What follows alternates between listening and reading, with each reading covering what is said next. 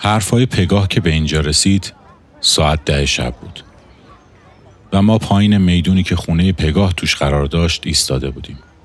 پیتزاهایی که از طبقه بالای کندو گرفتیم خورده شدند. بعد از چند ساعت که ساکت موندم تا پگاه همه ی روایت خودش را از این داستان تعریف کنه گفتم خب؟ گفت خب نداره دیگه تمام شد. گفتم همین؟ پگاه گفت همین. گفتم اما این چیزی که تو تعریف کردی خیلی از سوالای منو جواب نمیده. پگاه که داشت آماده خداحافظی کردن و رفتن به خونش می‌شد گفت فقط توی مدرسه است که سوالها و جوابها مال هم دیگن بزرگ شو آقای جوان بزرگ شو. تو دنیای بیرون از مدرسه جوابها اون چیزی نیستن که فکر می‌کردی قراره با دنبال کردن سوالهات بهشون برسی. فردا توی زندگیت می‌خوای بدونی دوست دختر چیه؟ ازدواج می‌کنی. می‌خوای ببینی با رفیق تا کجاها می‌تونی افق روشن بسازی؟ برشکست میشی. واسه زندون میری. می‌خوای ببینی عشق چیه؟ با قرص زاناکس آشنا میشی. بزرگ آقای جوان. بزرگ شو.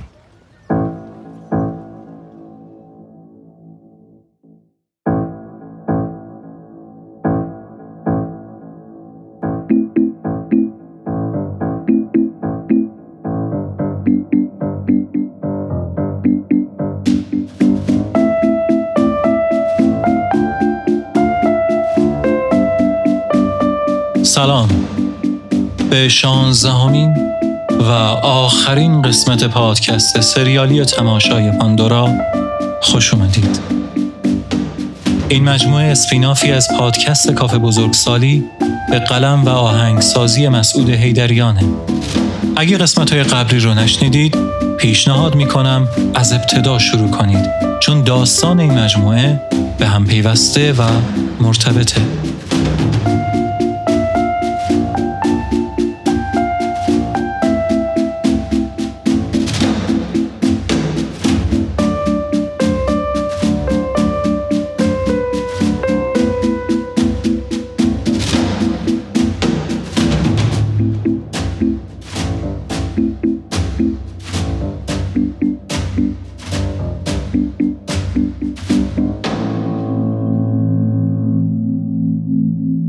قسمت های قبل شنیدیم که توی یه بازی پوکر نمایشی در بهار سال 1377 مسعود 18 ساله و پسر خالش فرزاد 22 ساله با دختری به نام پگاه آشنا شدند. پگاه واسط دوستی لیدا و فرزاد شد اما بعد از رو شدن حقایقی از زندگی لیدا این رابطه به پایان رسید. چند وقت بعد فرزاد خبر خودکشی لیدا را به مسعود داد اما مسعود که فکر می‌کرد این خبر دروغه پیش پگاه رفت و پگاه داستان رابطش با لیدا رو برای مسعود تعریف کرد. فهمیدیم که لیدا دخترمه پگاه از یه خانواده متمول و اصیل تبریزی بوده که بعد از خودکشی مادرش به تهران میان تا آماده مهاجرت به کانادا بشن. پدرام برادر پگاه عاشق لیدا میشه ولی پدر لیدا رضایت نداشته. شرایط روحی پدرام اونقدر بد میشه که پناه به هروئین می‌بره.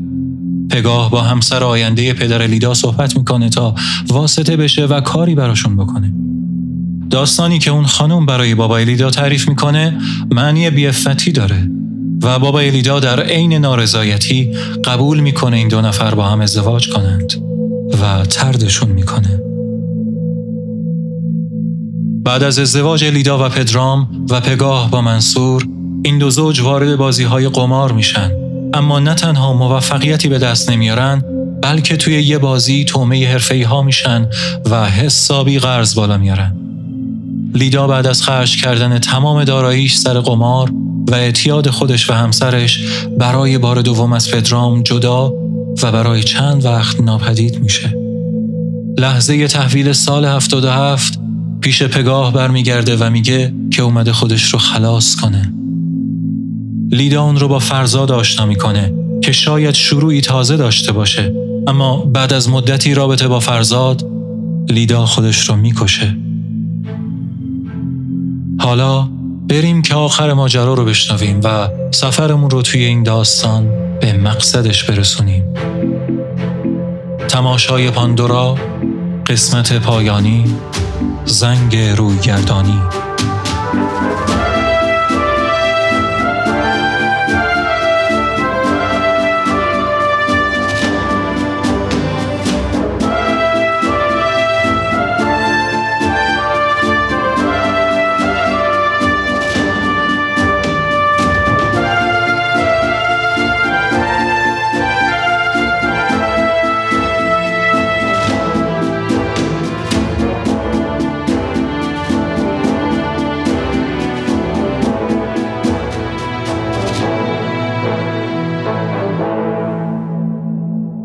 روایت حاوی محتوای بزرگسالانه است و ممکنه برای کودکان و برخی افراد مناسب نباشه. امیدوارم از این قسمت هم لذت ببرید.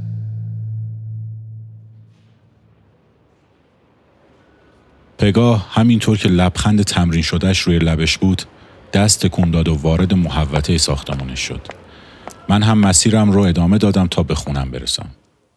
فردا صبح وقتی که از خواب بیدار شدم احساس کردم یه پیرمرد هشتاد ساله فرتودم. انگار به جای خون قیر توی رکام جریان داشت. دوست نداشتم از توی رخت خواب بیرون بیام. میدون سرم رزمگاه لشکر انبوهی از حرفها و سوالهای جدید بود. رفتم دستشویی و صورتم رو شستم. توی آینه به خودم نگاه کردم و گفتم خب حالا که چی؟ این همه هم فهمیدم. حالا با این همه فهمیده هم چه کنم؟ اصلا چه فایده؟ اگه وسط مبارزه فراموش کنی که وسط مبارزه ای همیشه یه مشت رایگان محکم وجود داره که سخاوتمندانه و با کمال میل وسط صورتت برخورد کنه و زحمت یادآوری بهت رو بکشه که عزیزم هنوز وسط مبارزه ای اون روز جلوی آینه یک دفعه صدایی توی سرم زنگ زد. صدایی که خوش گویی به راند بعدی مبارزه پنج حلقه سوگواری بود. راند چهارم افسردگی. توی اساتیر یونان داستانی راجع به پراکنده شدن رنج در جهان هست که میگه وقتی پرومتئوس آتش را از کوه خدایان دزدید و به انسان داد خدایان تصمیم گرفتن اون رو به سزای تعدی از حدودش برسونند. پس آتش دوز رو به صخره بستند. هر روز عقاب عقوبت رو میفرستادن تا جگرش را از سینش در بیاره و بخوره. فردا جگر تازه‌ای توی سینه پرومتئوس ظاهر می‌شد و چرخه عذاب تا هزاران سال ادامه داشت. این شکنجه سزای کسی بود که به انسان نور آگاهی داد. اما خدایان برای انسان که تا قبل از به دست آوردن آتش آسوده از هر غمی مثل باقی حیوانات گوشه از دنیا مشغول خواب و خوراک و زندگی ساده خودش بود هم تنبیهی تدارک دیدند. خدایان زنی به نام پاندورا به همراه جعبه ای که تمام مصیبت ها و رنج ها و گرفتاری های محتمل انسان توش بود رو بین انسان ها فرستادند و از اون خواستن هر کاری می‌کنه بکنه فقط در جعبه رو باز نکنه. اما پاندورای کنجکاو در جعبه رو باز کرد و تمام رنج های داخلش توی جهان پخش شد. انسان های اولیه از دیدن اون همه رنج و غم و عذاب که در مقابلشون به شکل خطری بالقوه توی زیستگاه و امکان زندگیشون در حال پخش و کمینگیری بود، وا رفتند و قنچه نشگفتشون پژمرد. اسم حال اون انسانهای اولیه‌ای که محتوای آزاد شده جعبه پاندورا رو در عین بیچاره و بیدفاع بودن تماشا کردند و ملتفت شدند که قرار دردهایی سر رایشون سبز بشه. شیرنی زندگی سابقشون تلخ بشه. شوقشون از نفس بیفته و خیال پردازی هاشون درگیر رنج های محتمل آینده بشه رو میشه گذاشت افسردگی. از اینجا به بعد داستان فقط کافی بود انسان باشی تا به بخشی از اون رنج ها در طول حیاتت گرفتار بشی.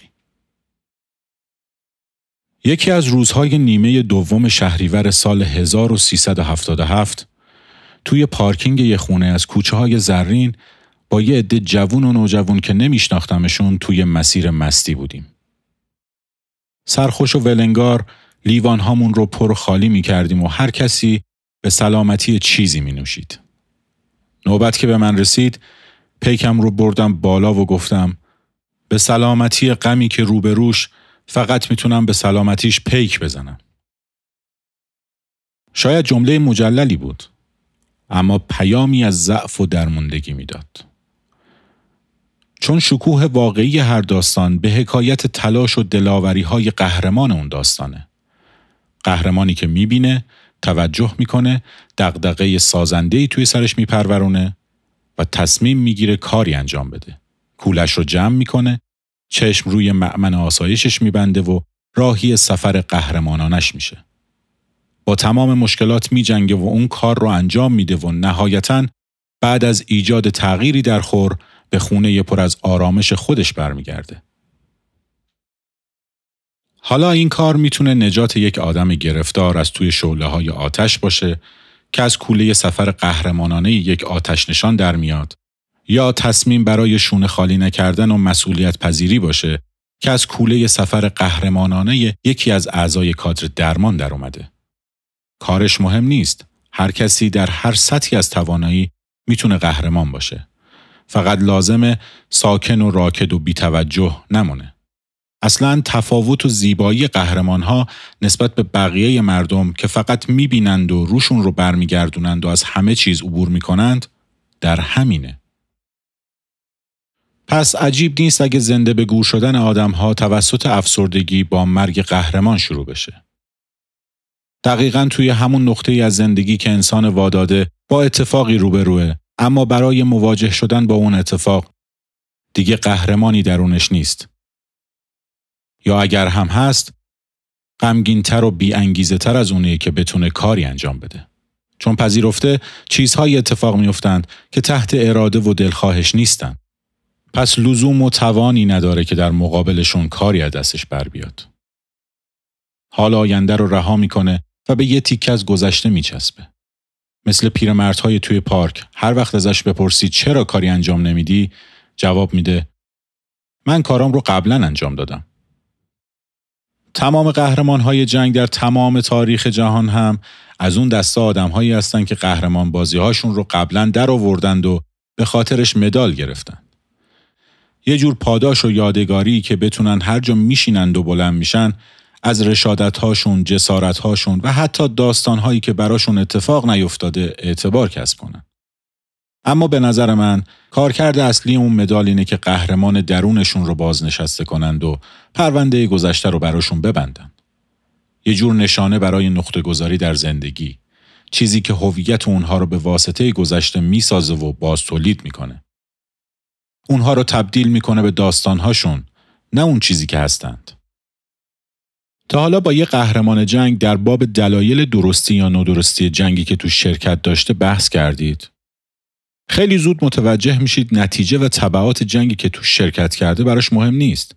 هرچی باشه میپذیره. چون فقط دلش می‌خواد جزئی همیشگی از یه داستان بزرگ باشه. بدون نیاز به اینکه دوباره کاری انجام بده. توی اون دوران من هم با هر کی پیک زدم و لبی تر کردم بخشی از حماسه و قهرمان بازی خودم رو براش گفتم و احساس غمزدگی بلند نظرانم رو مثل مدال های کهن سرباز ها نشون دادم و راجع به افتخار نجات از محلکه براشون قصید سرایی کردم.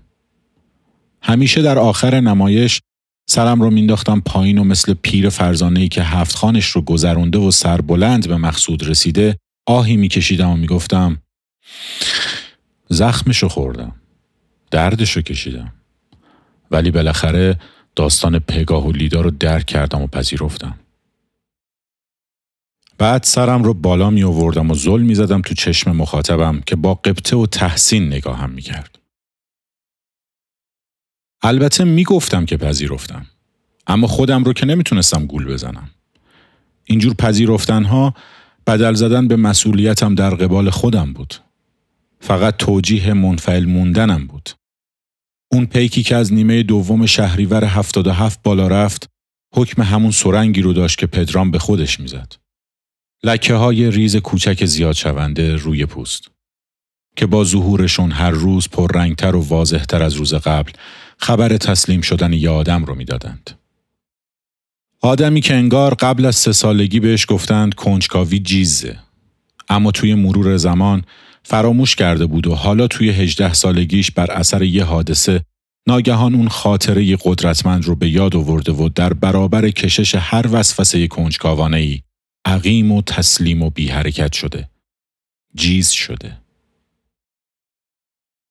تا سالها توی هر رابطه عاطفی و دوستانه و اجتماعی شوق کشف و ماجراجویی در شخصیت و تاریخچه آدم مقابلم را از دست داده بودم. به خودم می گفتم چرا کشف کنم؟ چرا بشناسم؟ که چی بشه؟ این آدم جدید چه چیز تازه‌ای برام داره؟ به جز یه زخم روی زخم های دیگه. از طرفی موتور پیشبرنده در ابتدای هر رابطه اشتیاق و کنجکاویه. چیزهایی که نبودنشون افق تازه از انزوا رو برای آدم هویدا می‌کنه.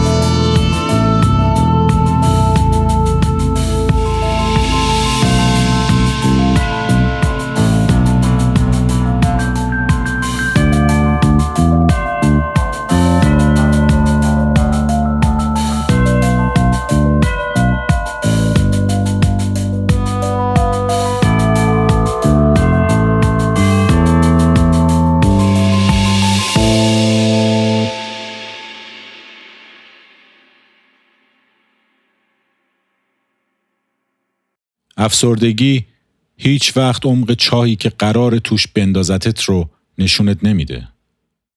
خیلی وقتها عمق چاه به استعداد خودت ربط داره. یه جور اجبار انتخابیه. وقتی قدم به یه فروشگاه بزرگ می‌ذاری توی قفسه اجناس چیزهایی رو می‌بینی که تا قبل از اومدن به فروشگاه از وجودشون خبر نداشتی. پس چطور می‌تونستی توی لیست خریدت جاشون بدی؟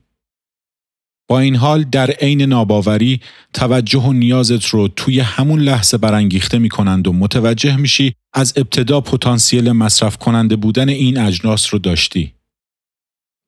در نهایت وقتی داری از فروشگاه بیرون میری می‌بینی که همه یا بعضی از اون اجناس رو انتخاب کردی، بهاش رو دادی و توی سبد خریدت هستند. کالای زندگیت هستند. داستان پگاه برای من ویترین تمام رنج بود که تا قبلش از وجودشون خبر نداشتم. اما برای آلوده شدن و تحمل کردنشون مستعد بودم. مثل جعبه پاندورا بود که بر اثر کنجکاوی هم باز شد و لیدا و پدرام و منصور و داستانهاشون از داخلش در اومد. مثال هایی از رنج های محتمل آینده که ایستادم و تماشاشون کردم تا بفهمم وجود دارند. و احتمالا یه روزی شخصا با هر کدومشون به نوعی درگیر میشم.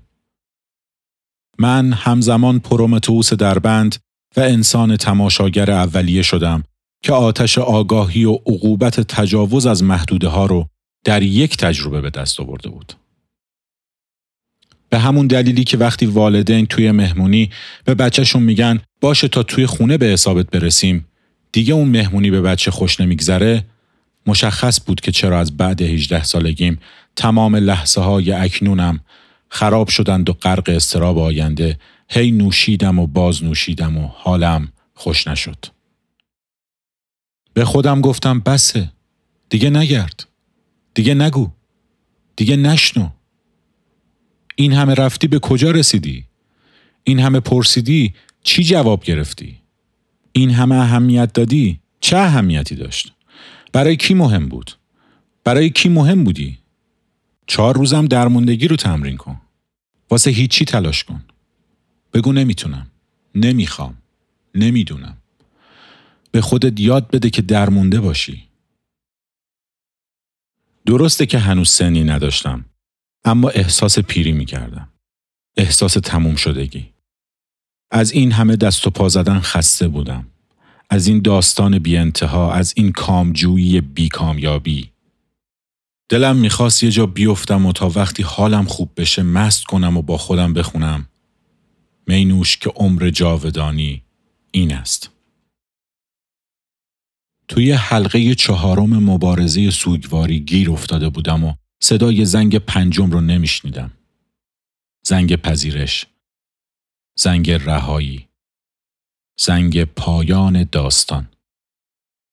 برخلاف جست های ای که داشتم توی اون سالها داستان پگاه و لیدا رو نمی‌تونستم حزم کنم. باهاش کنار نیومدم. نپذیرفتم. چون پذیرش واقعی یعنی ایمان داشته باشم اگه حقیقت رو بدونم با هر اتفاقی که بیفته کنار خواهم اومد. برنامه ای خواهم داشت و براش کاری خواهم کرد. اما توی اون مدت تنها کاری که می کردم تخریب روح و جسمم بود. اینکه کی و کجا دست از خود تخریبی و منفعل بودن کشیدم خودش داستان مفصل دیگه ایه. ولی حتی توی اون داستان هم به دنبال چگونگیش نیستم. چون حالا که از دور نگاه می‌کنم می‌بینم همیشه توی همین مسیری بودم که لاجرم از این نقاط رد می‌شد. چاره جز این نبوده که اون راه ها به اون مقصدها برسه. اول این داستان هم گفتم که سوال این قصه در مورد چطور شد که اینطور شد نیست. حرف قصه در مورد اینه که چطور نفهمیدیم از اول هم همینطور بوده. هجده سالگی برای درک این مسئله و توضیحش خیلی زود بود. اون روزها نمی‌تونستم بفهمم. اما امروز تا حدودی مسیرم رو می‌بینم. امروز اگه بابای پگاه و پدرام بپرسه که چطور شد کار بچه های من به اینجا کشید باید متوجهش کرد که قبل از این داستان هم بچه ها در همین وضع بودن. علاوه بر اینکه منش و زندگی که پیش گرفته بودی راهی بود که مقصدی جز این نداشت.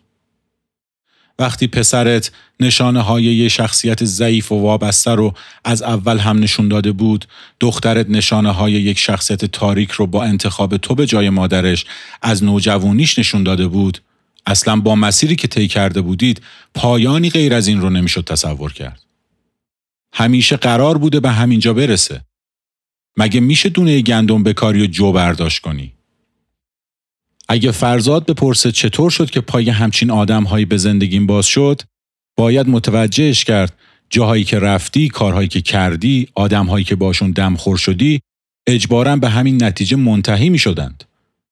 چطور انتظار چیز دیگه ای رو داشتی؟ مگه میشه از تهران اتوبوس اصفهان رو سوار بشی و انتظار داشته باشی به مشهد برسی؟ اگه من بپرسم چطور شد که اینطور شد که نه دردم درده و نه درمونم درمون اون وقت باید بهم یادآوری کرد که اگه مریض درباره بیماریش به دکتر دروغ بگه و جایی که درد می‌کنه رو اشتباه نشون بده اگه دکتر به حرفای مریضش گوش نکنه و از روی قضاوت ذهنی خودش نسخه بپیچه و مریض هم به جای نسخه دکتر داروی دیگه رو مصرف کنه چقدر احتمال بهبودی وجود داره؟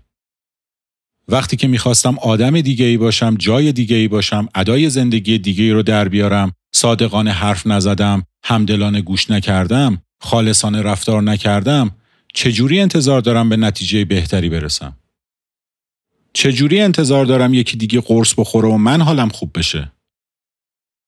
شاید گهگاه بر اساس اتفاق و حادثه بیراه ها به مقصد درست منتهی بشن اما احتمالش خیلی خیلی کم و ناچیزه سوال من اینه که چطور نمی‌فهمیم از اول هم قرار نبوده راه های اشتباه به سرانجام های درست ختم بشن. این همون چیزی بود که اوایل زمستون 77 فهمیدم.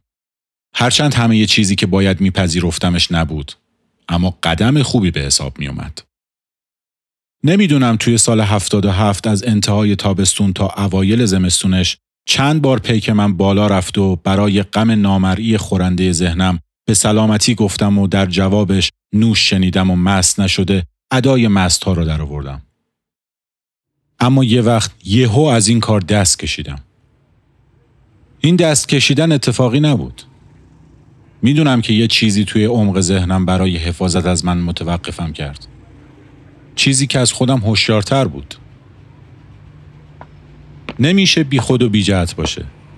وگرنه چرا وقتی می‌خواستم این قصه رو روایت کنم به جای هر صحنه ای از داستان پگاه و لیدا پرت شدم به اینجا ساعت هفت و هشت عصر اوایل زمستون سال هفتاد و هفت توی پارکینگ یه ساختمون توی یه محله از شرق تهران صحنه ای که تنهام و ته یه بطری خالی ودکا رو بو می‌کنم بوی کمرنگی از عرق کشمش داره.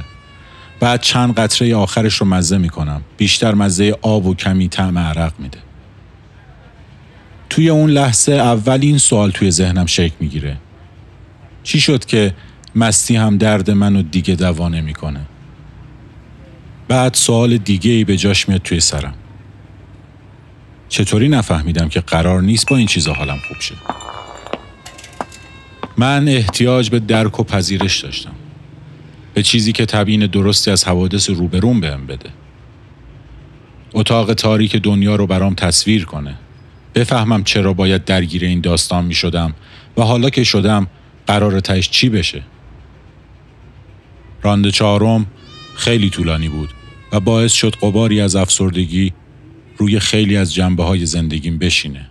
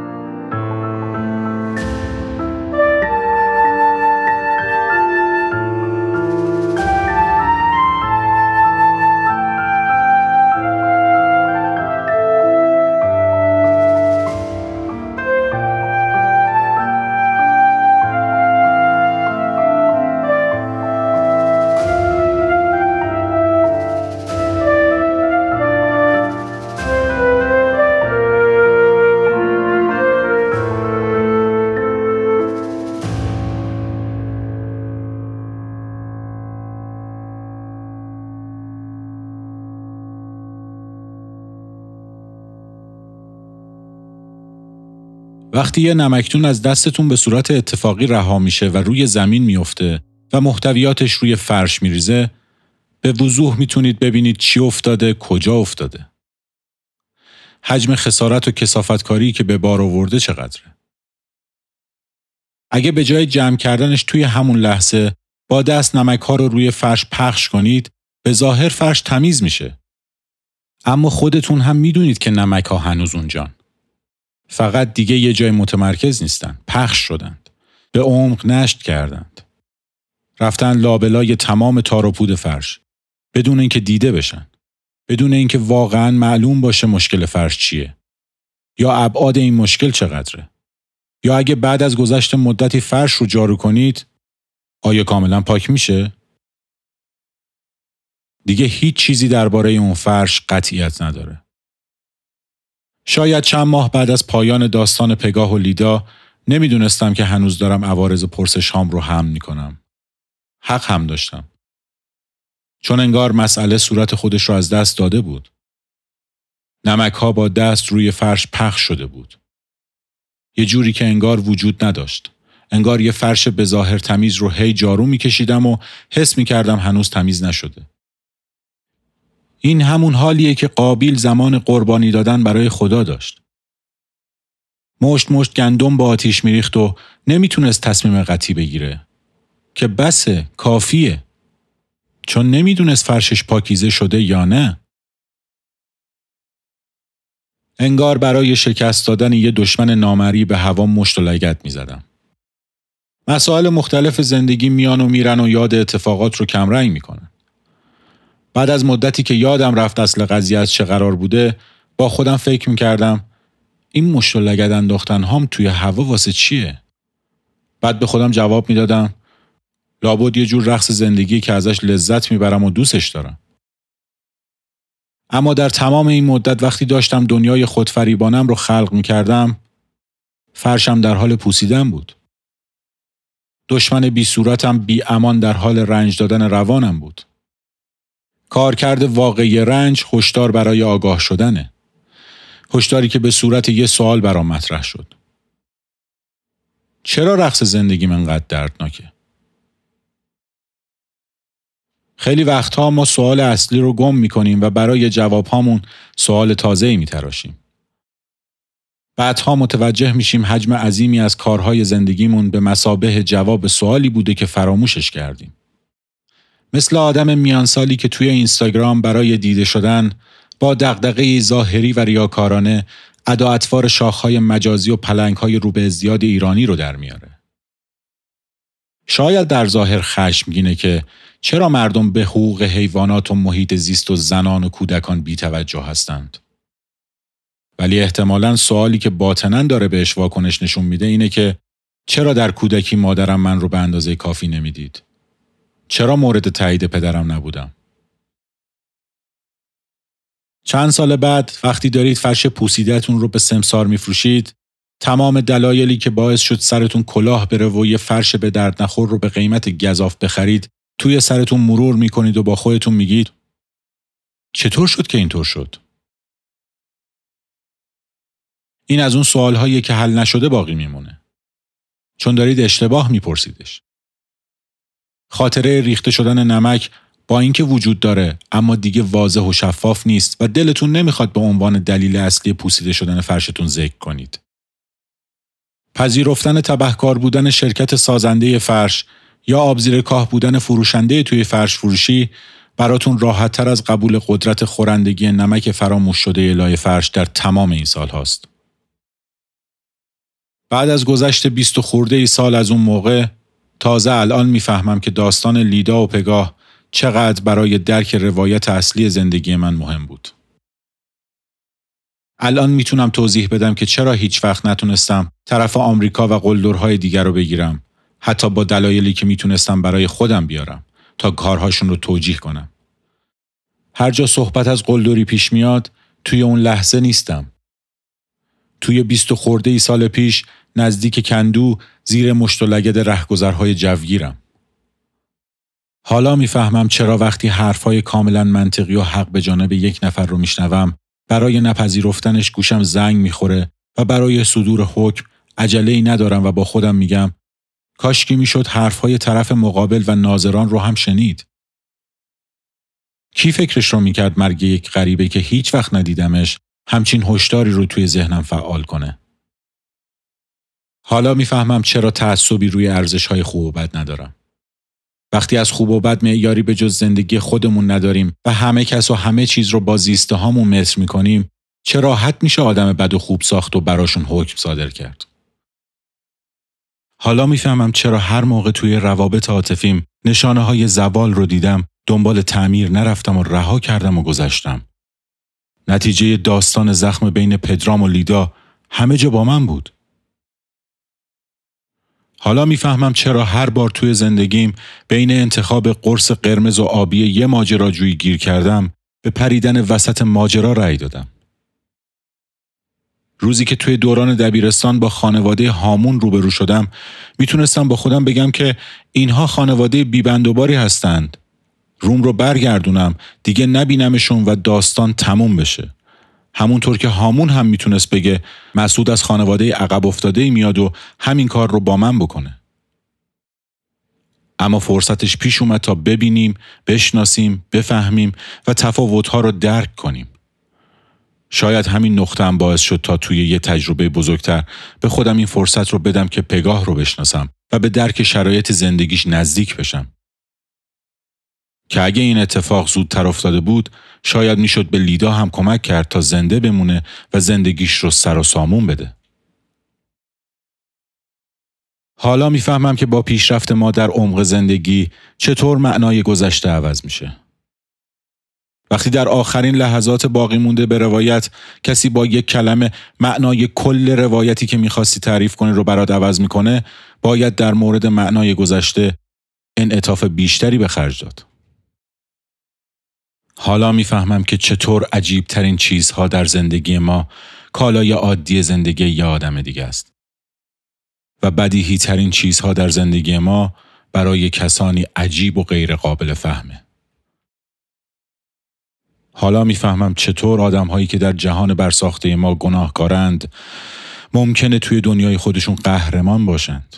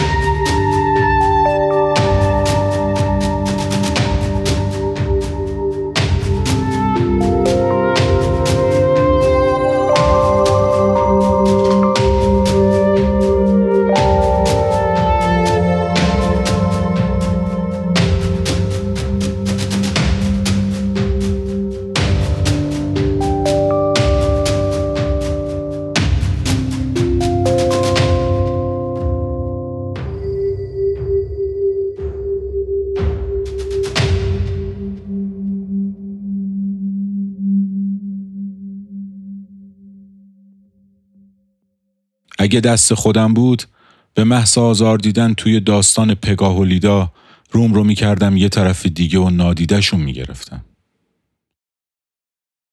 اما به خاطر چیزی که هستم و وسواس فکری که به پیدا کردن جواب درست دارم نتونستم از این قضیه بیرون بیام. موندم و ادامه دادم. درسته که داستان اصلا طبق اون چیزی که فکر می‌کردم پیش نرفت اما چاره ای نیست. دنیای قصه ها و واقعیت با هم تفاوت داره. همیشه توی قصه ها با یکی بود یکی نبود آدم پا به داستان می‌گذاره و با قصه ما به سر رسید کلاقه به خونش نرسید هم قال قضیه کنده میشه و داستان به پایان خودش می‌رسه و آدم خلاص میشه.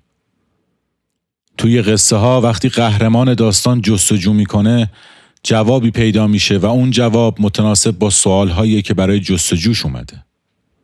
اما توی واقعیت کسی نمی‌فهمه از کی داخل یه داستان پا گذاشته. جستجوها لزوما به جوابی ختم نمیشن و هیچ روایتگری پایان قصه رو اعلام نمی‌کنه. چون قصه های واقعی تموم نمیشن. این ماییم که تصمیم می‌گیریم تا روی خودمون رو برگردونیم و دیگه به قصه ها توجه نکنیم و انقدر بی توجه بمونیم که کاملا فراموشمون بشه و اونجا میشه پایان داستان. اگه تجربه تموم کردن یه رابطه رو داشته باشید و ازتون بخوام دست بگذارید روی تاریخ و لحظه دقیق تموم شدن اون ماجرا تازه به مفهوم ناتمومی داستانهای واقعی پی می‌برید. شاید بتونید بگید که در فلان لحظه بهونش رو پیدا کردم و اون آدم و اون رابطه برای من تموم شد. اما آیا واقعا اینطوری بود؟ یا بعد از اون لحظه مدتها طول کشید تا اون داستان با کم رنگ و کم رنگ تر شدن فراموش بشه. خیلی ها میگن وقتی درسمون رو از داستان ها بگیریم اون داستان تموم میشه. آیا واقعا اینطوریه؟ به فرض حتی اگه اینطور هم باشه بعضی از قصه ها درسشون توی داستان های دیگه است. خودشون روایت پر اهمیتی نیستن اما میان تا داستان های دیگه ای رو معنا بدن. مثل همین داستان. خیلی جاها توی سالهای مختلف زندگیم درک مسائل فقط به وسیله بازخونی و تفسیر داستان پگاه و لیدا ممکن می‌شد. در طول مسیر بزرگ شدنم انقدر از این داستان خرج و تغذیه کردم تا دیگه پوک شد و درس تازه‌ای نتونست بهم بده. همون موقع ها توی سال 91 یا 92 بود که با فرزاد وسط یه جلسه کاری نشسته بودیم. نمی‌دونم چی شد که تصمیم گرفتم بعد از جلسه حقیقت قضیه لیدا و پگاه رو براش تعریف کنم. با خودم گفتم بعد از 20 سال الان دیگه دونستنش برای فرزاد مشکلی ایجاد نمی‌کنه. برای من هم حفظ این راز ضرورتی نداره. توی فرصت مناسب صحبت رو بردم به سمت روزگاران قدیم و روابط زمان دانشجوییش. بهش گفتم لیدا رو یادت میاد؟ فرزاد یکم فکر کرد و گفت نه. می‌دونستم که فرزاد حافظه و ذهن دقیق و مرتبی داشت و هر چیزی رو با جزئیات به خاطر میسپرد. با خودم گفتم شاید دوست نداره راجع به این قضیه حرف بزنه.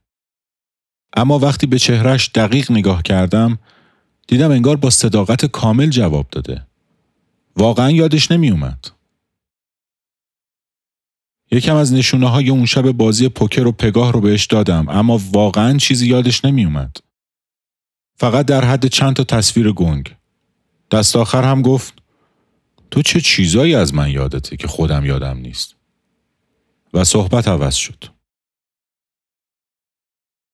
ناخداگاه آدم قدرت غریبی داره. یه کارهایی می‌کنه که خداگاه مطیع و فرمان بردارش میشه.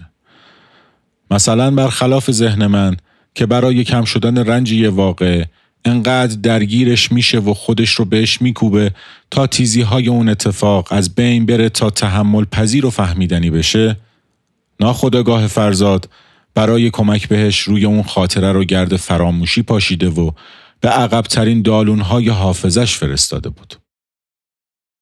این یکی از بزرگترین مکرهای طبیعت آدمه که ناخداگاهش بیشتر کارها رو انجام میده و خداگاه فقط اونها رو توجیح می‌کنه و منطقی نشون میده.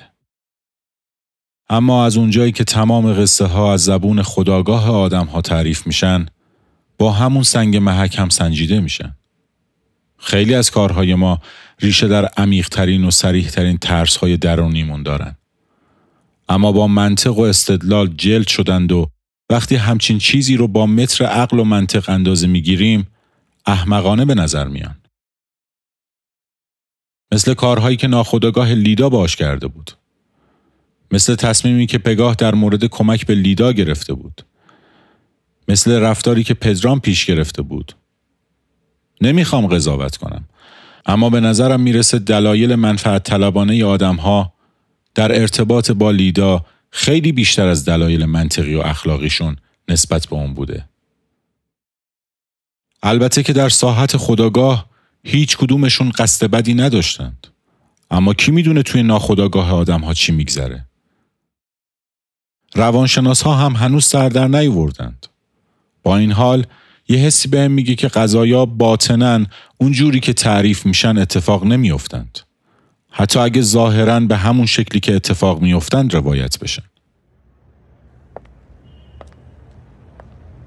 ای کاش می‌شد یه شب توی همون خیابونی که با فرزاد قدم زنان حرف زدم و قضاوت بیرحمانم در مورد لیدا رو تحویلش دادم دوباره قدم بزنم و رهگذرهای غریبه بیان دورم جمع بشن و ازم بخوان تا دست از فکر کردن به این داستان بردارم فراموشش کنم.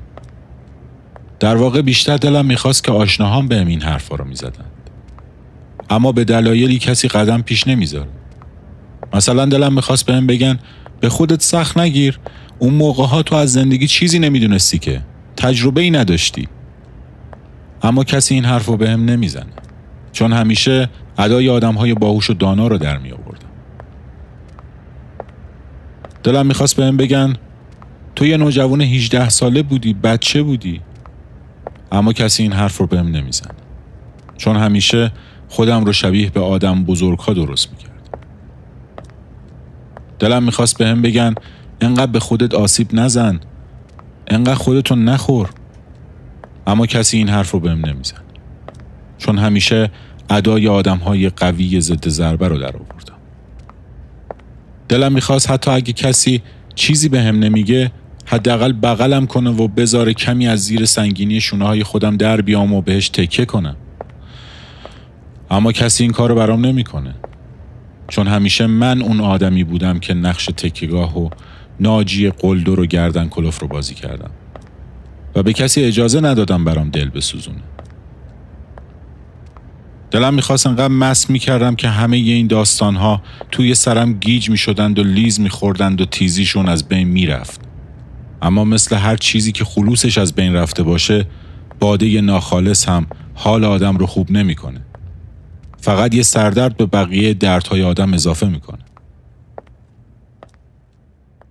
شاید اگر این حرفا رو همون موقع میشنیدم مرحله پنجم سوگواری زودتر برام اتفاق میافتاد و زودتر میپذیرفتم. زودتر روم رو از این قصه برمیگردوندم. زودتر فراموش می‌کردم. شاید زودتر میبخشیدم و با مهربونی بیشتری با خودم رفتار می‌کردم من نمی‌دونم باقی آدم ها چجوری با اشتباهاتشون کنار میان. اصلا بهش فکر می‌کنن یا نه؟ اصلا قائل به این هستن که اشتباه کردن یا نه؟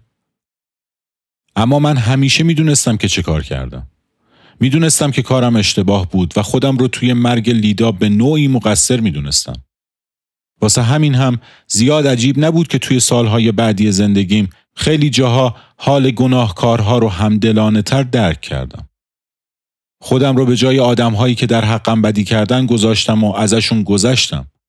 خیلی وقتها آدم های مقصر رو بغل کردم و بهشون دلداری دادم که قصه نخور ما هممون آدمیم و آدم ها گن می‌زنن.